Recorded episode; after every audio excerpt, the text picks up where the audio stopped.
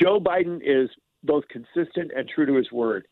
Uh, literally everything is going wrong for him foreign policy, inflation, national security, the, the economy, everything. And, you know, they squeak through the election and then they ask, well, what are you going to do differently? He said, nothing.